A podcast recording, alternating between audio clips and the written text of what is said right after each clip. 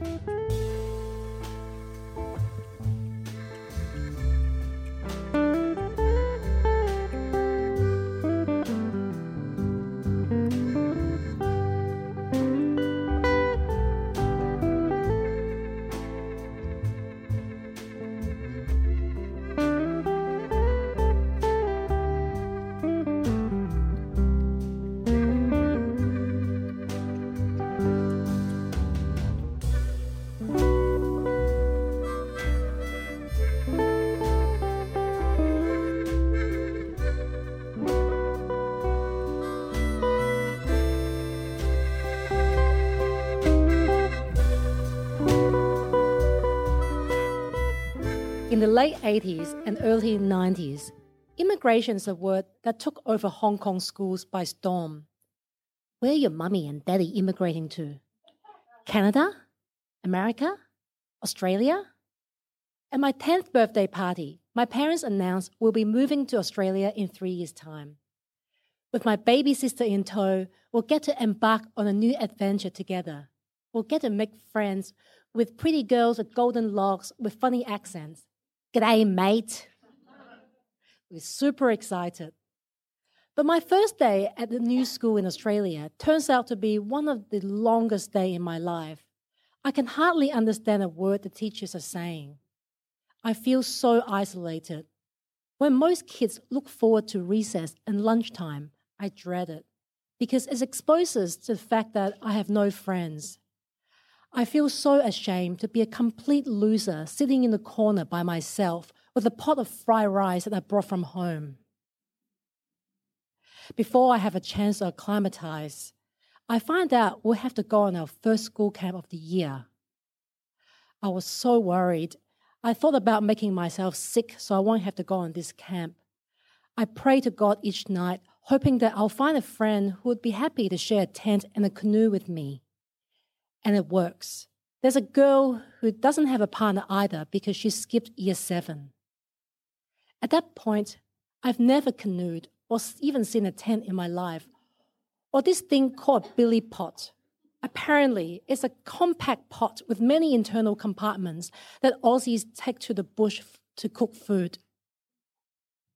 And my new friend tells me that she'll show me the rope. My clothes are completely inadequate for the canoeing trip. I'm absolutely freezing, and my pants are drenched in water. My partner sits behind me and keeps yelling at me to roll faster. My arms are about to fall off by the time we reach the shore. But the ordeal doesn't stop here. We now have to hike all the way to the campsite. At that moment, I realized why my partner has loaded my backpack with most of the equipment that we're meant to share the frames of the tent, the billy pot, and a tatty, funny smelling bottle filled with kerosene that's meant for the billy pot. I look at my feet. My mum's given me her old leather boots that are one size too small for me. I could hardly stand up with these boots and this humongous load on my back. And I struggle to keep up with the girls in front of me as we hurry our way towards the campsite to get there before dark. I'm in tears. My feet are burning, and my blisters and the blisters are starting to emerge. But I ignore the pain, and I started singing, Show me the way to go home, as I push myself forward. But then my heart sank when I see some girls walking gingerly onto a big log to cross over the river.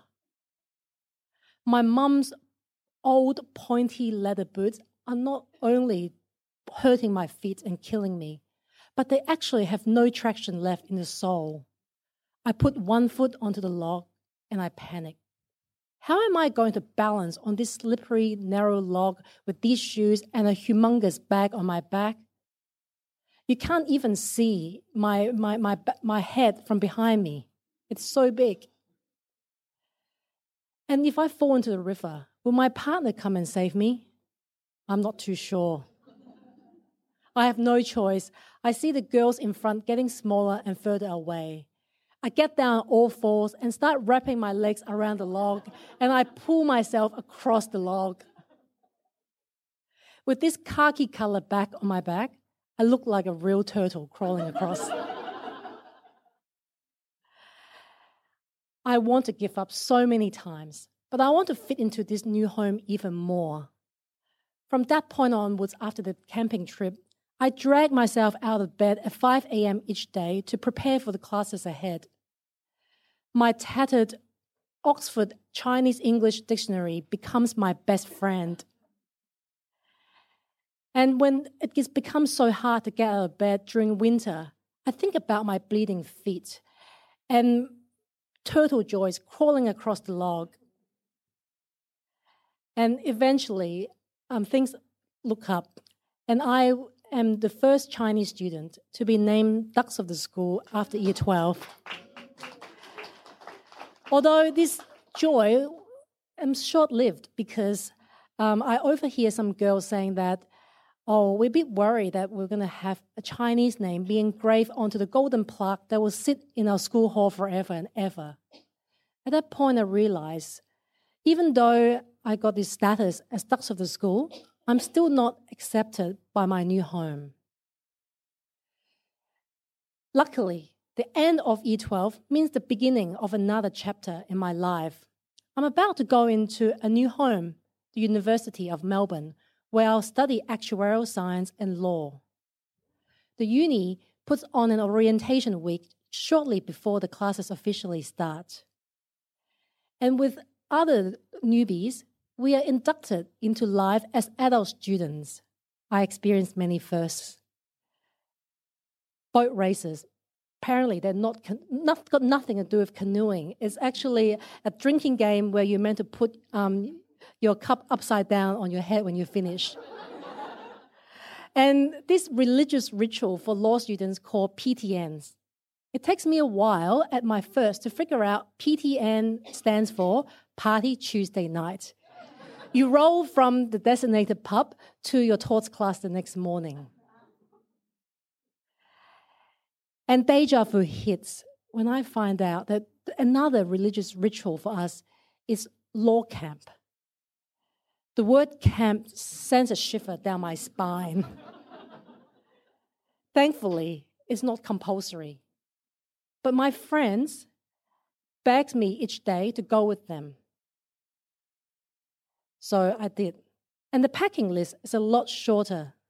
It just says Bring a large white sheet. I wonder what it was. Upon arrival at the campsite, I see a bunch of log cabins. Fabulous. No pitching of stinky tents. And the organizers gathers us for a uh, briefing and tells us that we tonight will have to have a toga party to christen the law students. I realize, aha, so these white sheets are meant to go dancing in. We're not going camping in these white sheets. And for once in my life, I've given up my Oxford dictionary. I actually have friends. For the first time since we moved to Australia, I have people who I call real friends. And I form a strong bond with a group of people who are like family to me. And after almost two decades, we've, remained close no matter where we are in the, in the world. I cannot pinpoint exactly when the switch occurs, But by the time I sit at our university graduation after five years, I solidly call Australia home.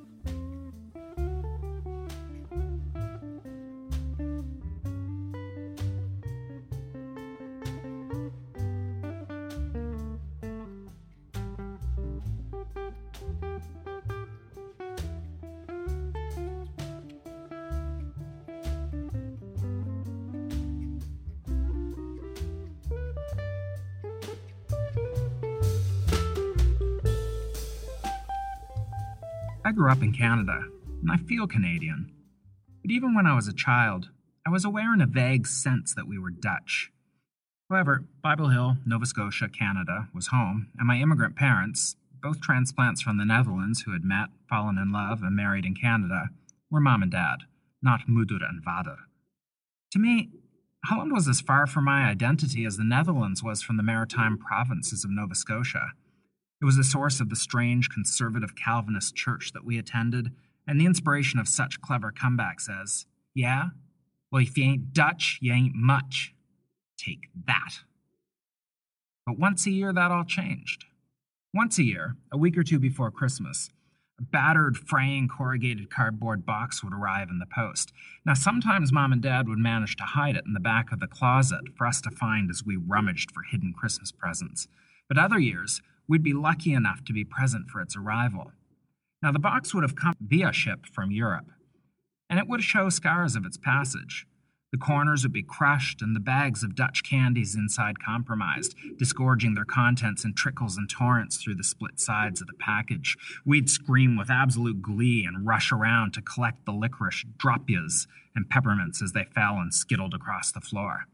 Now, if we could talk mom into breaking into the package at once, instead of waiting till Christmas Eve, it would peel open to reveal what, in retrospect, came to represent the whole land of Holland and my entire distant family.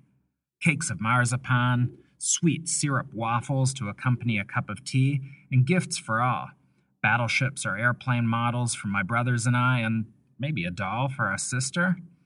And for a few hours on that day of the year, Holland would mean so much that I would almost feel Dutch. Thanks to Yuri for that example of Viraith. And thanks for listening to this story brought to you by Hong Kong Stories.